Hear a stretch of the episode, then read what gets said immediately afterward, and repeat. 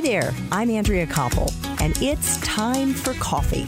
The podcast where you get to hear firsthand what the jobs and careers that interest you the most are really like. Hey there, Java junkies. Welcome to another episode of T for C. If you've ever thought about going into the family business, or if you're interested in architecture and design of buildings and furniture, then you are definitely going to want to listen to the insights and expertise of my next guest, who is a founding partner of the internationally acclaimed architectural firm Jacobsen Architecture, which he founded with his dad, Hugh Newell Jacobsen. But before I let Simon Jacobsen take the mic and educate us all, I want to make sure that you've signed up for the Java Junkies Journal. That's our weekly newsletter that we blast out bright and early Monday mornings to give junkies the inside scoop on the five episodes we're going to be dropping that week. Just head over to the Time for Coffee website. That's time, the number four coffee.org and sign up. It's right there on the homepage. Now grab your mug and take a chug of a delicious caffeinated brew because it's time for another caffeinated career conversation. And I am really thrilled to introduce my next guest because even though we are in very different industries with very different backstories, we do have one thing in common, which I will share later in this episode. Simon Jacobsen is a founding partner of Jacobsen Architecture and was recently inducted into the Architectural Digest magazine's 100 Hall of Fame. And the firm that Simon founded along with his dad has received over 140 awards in design, architecture, and interiors. Among their projects and renovations around the world, the Smithsonian Arts and Industry Museum, Georgetown University Student Housing, the University of Maryland's Alumni Center, the West Expansion and Infill Project at the U.S. Capitol here in Washington, D.C., the nation's capital,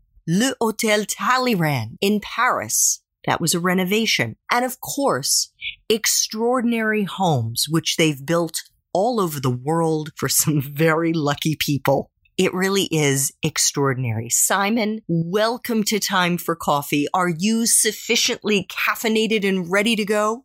I am. I'm shaking. Oh no! I no, it's we, a good we, thing. It's, it's self-induced. In anticipation, right? yes. So, Simon, your firm designs iconic buildings. Anyone who has seen a Jacobsen home or building should be able to recognize it immediately.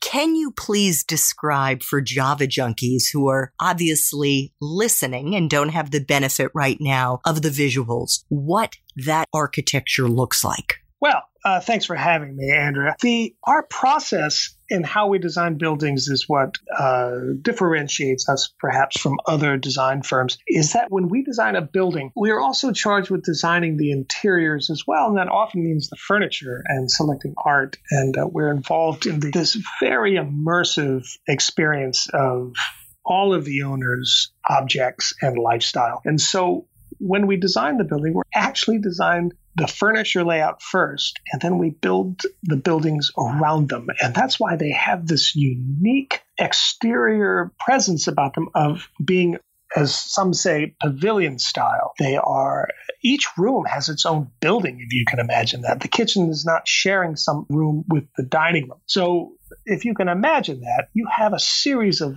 many little pavilions that makes up almost like a village rather than a monoblock building. I've read that your homes and buildings want to emphasize clean lines and pristine walls. What does that mean? Well, if you think of, about our type of client and our ideal client, there are people with uh, serious art collections. So many of our spaces on the inside look like they could be an art gallery themselves. But we don't employ many of the bits and pieces that other people put in their work, such as crown molding and base molding and gutters on our building. Uh, our, our buildings are designed with a very high level of technology where they don't leak And we use these advanced building systems so we don't have to use those other devices that really clutter up the visuals of the spaces and the forms of the buildings themselves. So, when you say you're employing technologies, how long have these technologies been around and what are they? Well, sometimes there are technologies that have evolved. Sometimes there are new chemical engineering products that have just come onto the market and that we've tested. And really, what they are I mean, the most important thing in any building is waterproofing and then energy consumption and making sure that the sun doesn't ruin the interior, which is very, very possible if you're not careful. There's so many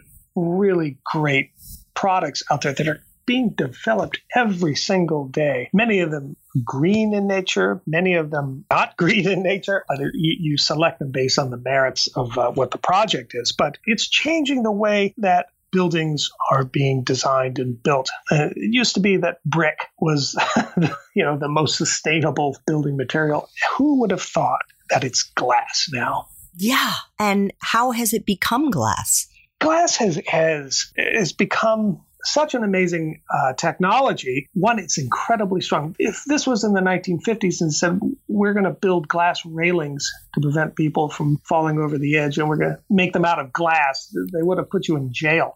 Uh, now, now we now build roofs and walls out of this incredible material, and we've we've learned so much about glass, about how it works and how it gravity affects it, temperature affects it, and science has really played a huge part in heading off the problems that used to be there. But uh, there's many more amazing things other than glass, but it's how they all come together in a piece of architecture that just blows my mind every time I think about it. So, looking at some of the Jacobsen homes, and I highly recommend that Java Junkies go onto your website or just Google some of the amazing homes in particular that you have built around the world to get a sense of how unique they are. And I know Simon, when I say I know, I have a sense that the process of developing the buildings that you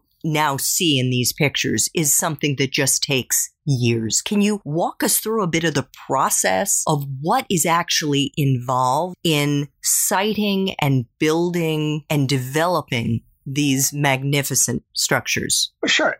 The most amazing thing about this profession, and I encourage everybody to become an architect or a designer, the thing to remember is that it all starts with a phone call or an email. And you may get that email on your phone while you're driving or you're between meetings and you pick up the call and there's somebody there on the other line that you've never met. And they want you to design their house, their lifestyle, how they're going to, how they're going to retire and how they're going to entertain their children on holidays. And there really is no greater honor, in my opinion, than being asked that. And the rush is really quite something. You have to remember that we're almost, as Philip Johnson would say, we're making heavy clothing. We're like a very serious tailor where we have to meet with the owners of this future building and design it exactly around them. Everything from their shoes to do they wear French cuffs? or you know which which affects what kind of closet they have you know how many dogs and what happens when they come home from the supermarket, where are they putting their stuff? Does Mrs. Client, is she going to put her purse down and is she, is she going to want to charge her phone right away? Or is there some other way we're going to charge that phone while she's still carrying groceries? Everything is thought about that way. Are they right handed or are they left handed? Does Mrs. Owner put makeup on at a desk or she do it in the car? Things like that. Those are lifestyles that have to be designed that really stay with a person until their death. And so the houses are truly custom in that way. I have actually read something, Simon, that I believe you were quoted saying, and it was that people look good in our buildings. I have never heard a building described as if it were an accessory or a couture item of clothing, but that is actually the way that you were just talking about it a moment ago.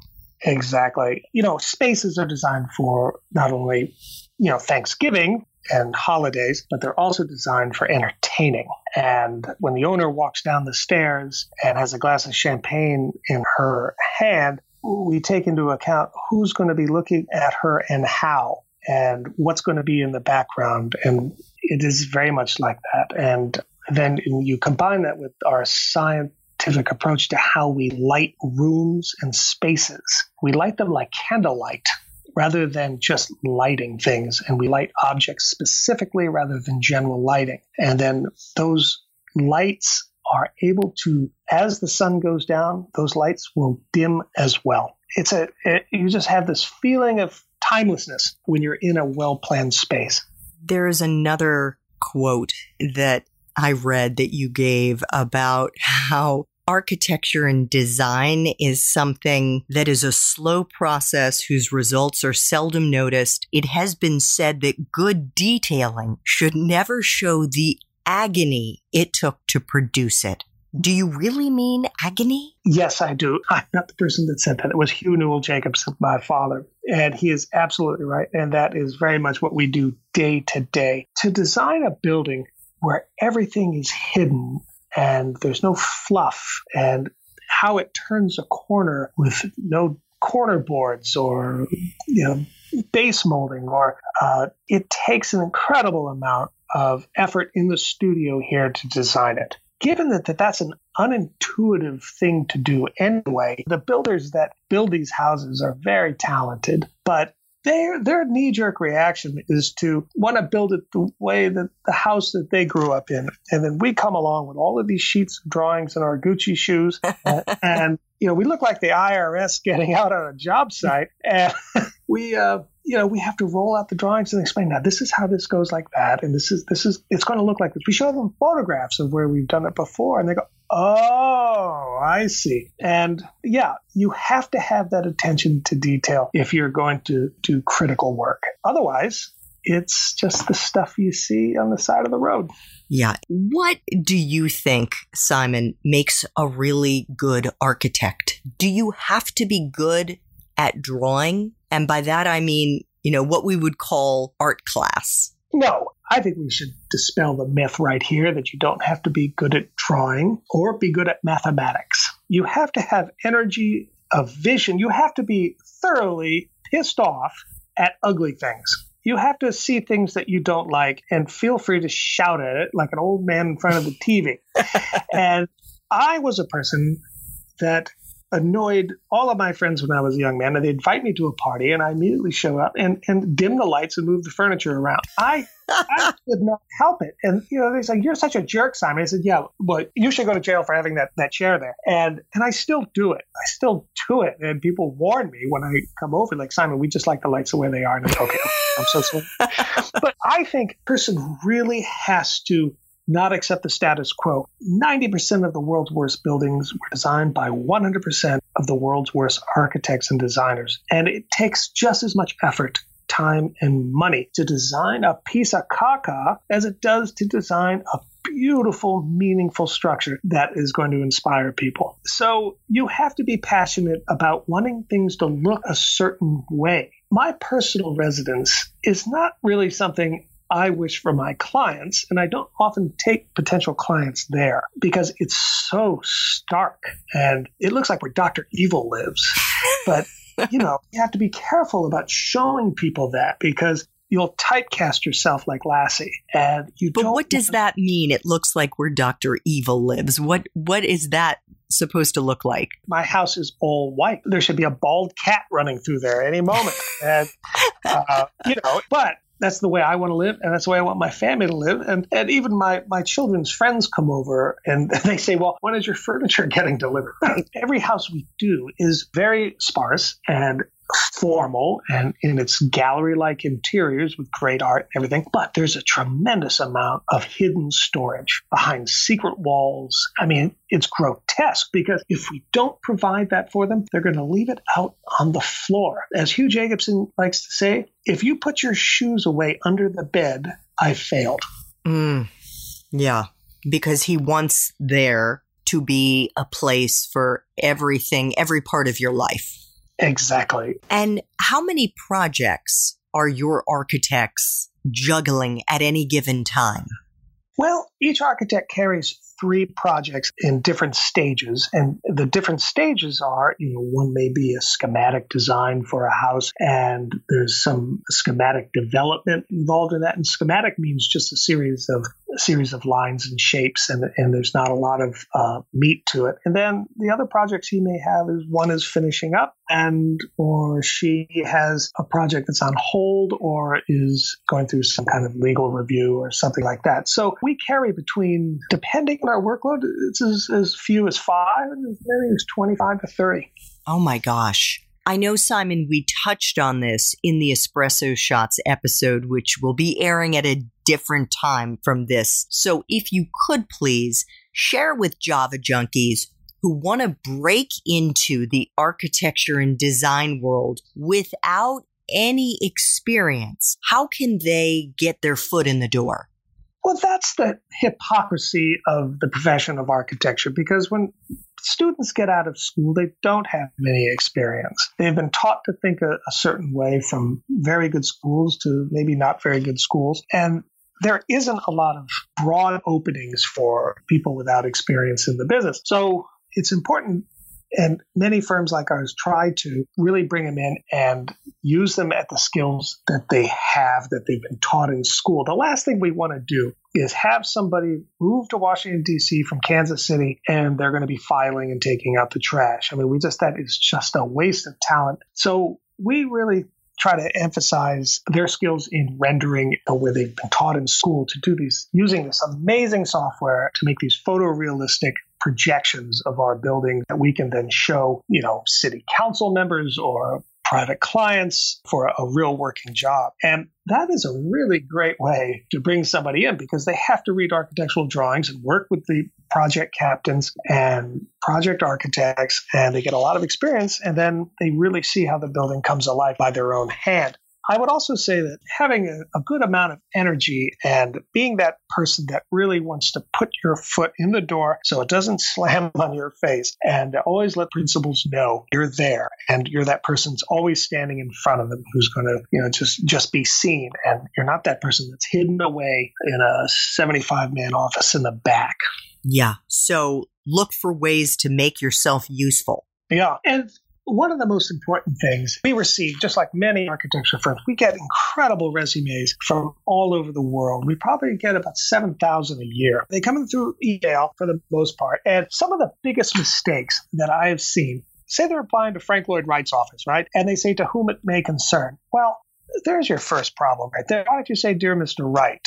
Architects and designers are people who really have a, a huge self interest and are often very proud of their accomplishments. And if a person is going to be applying to their firm, it's so easy for them to just research from that architect or designer's website their accomplishments and talk about them. And you don't even have to be telling the truth. You're just trying to get in the door. And you could say things like, Dear Mr. Wright, I admired your work ever since I was a baby in the, in the house that you did in Chicago. I grew up across that house and you had tea with my mother. That establishes a personal context with the person that you're looking to get a job with. But putting to whom it may concern or dear hiring manager, they won't even open it. I guarantee it. Oh my goodness. Well, I hope Java junkies are paying attention because that is some fantastic advice to help personalize and customize the way you do your homes, Simon, the letters that they're sending you. Simon, I want to flash back for a moment to when you were an undergrad at Bradford College. You were a liberal arts major, and you and I spoke before we started this recording, and you were telling me some things about Bradford and about your undergrad experience. Could you share that with Java Junkies?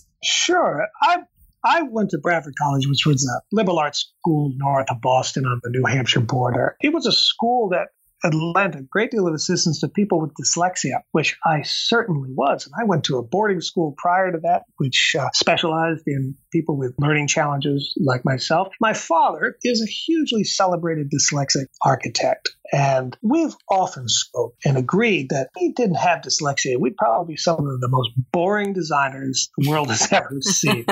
and when we examined the causes of that or the root of where that comes from, it's because people with learning challenges often have to be unconventional in how they approach and how they survive school. And this is extremely handy when it comes to a to the profession of architecture because you have to be unconventional almost all the time to get things done. So I was in Bradford And I just felt I had learned the tools that these special schools had given me, including lab school in Washington, D.C., where I went for nine years, that I had enough trickery up my sleeve to go to architecture school. And I was right. And they threw me out the first year I was there because I missed one tenth of a point and I got myself back in. I stupidly applied to a school where you required a 4.0 to stay in. But anyway, I stayed. Oh my gosh. Yeah. what do you mean I need a 4.0? Uh, anyway, uh, I got you know I got myself back in with some extra credit work, but we had to do all these unconventional things to get us through it.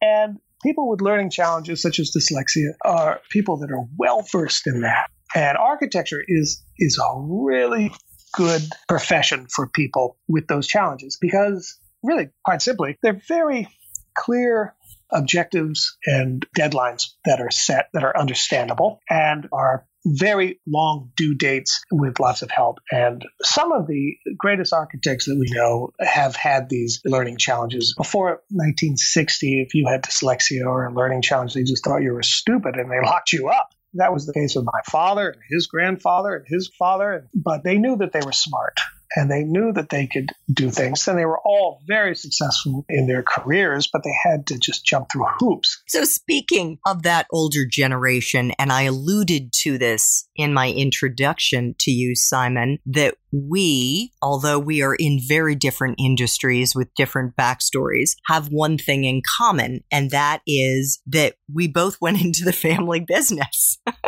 we did. And I I, Andrea, I remember watching you on CNN, I think when you first started out, and I was a huge fan of your father. And I, I saw you at the State Department. I go, I know that's Ted's daughter. Yep.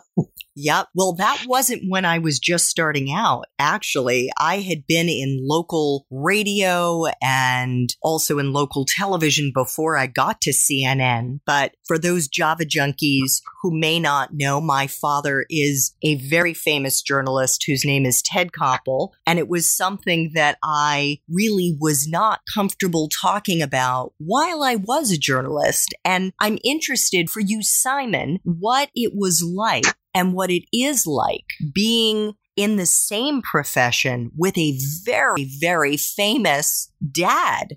Yeah, And, uh, and I scratch my head even today. But what the hell are you doing? Who do you think you are? You know, the hardest thing starting out, and I'm sure you encountered this too, were some detractors. You know, they would ask you like, "Do you really think you can do that?" You know, that was never the the issue. The issue was a shared DNA and love of what that profession was. I have two other brothers, and I'm much younger than them. Clearly, I was a mistake. And so my father felt, as did my mother, they felt that I was being neglected. So my father took me everywhere as a young kid, and I was always kicking around construction sites and getting on airplanes with him and looking at a, a dirt hole, you know, somewhere that's frozen with snow on it, and watching him point at it, and you know that's how he made a living. Well, you know, it, it, it, was there in me as well when it came time to figure out what do I really know about? What is second nature to me? And uh, the most important thing was one, not listening to what other people said. First, you stick your toe in the water and, okay,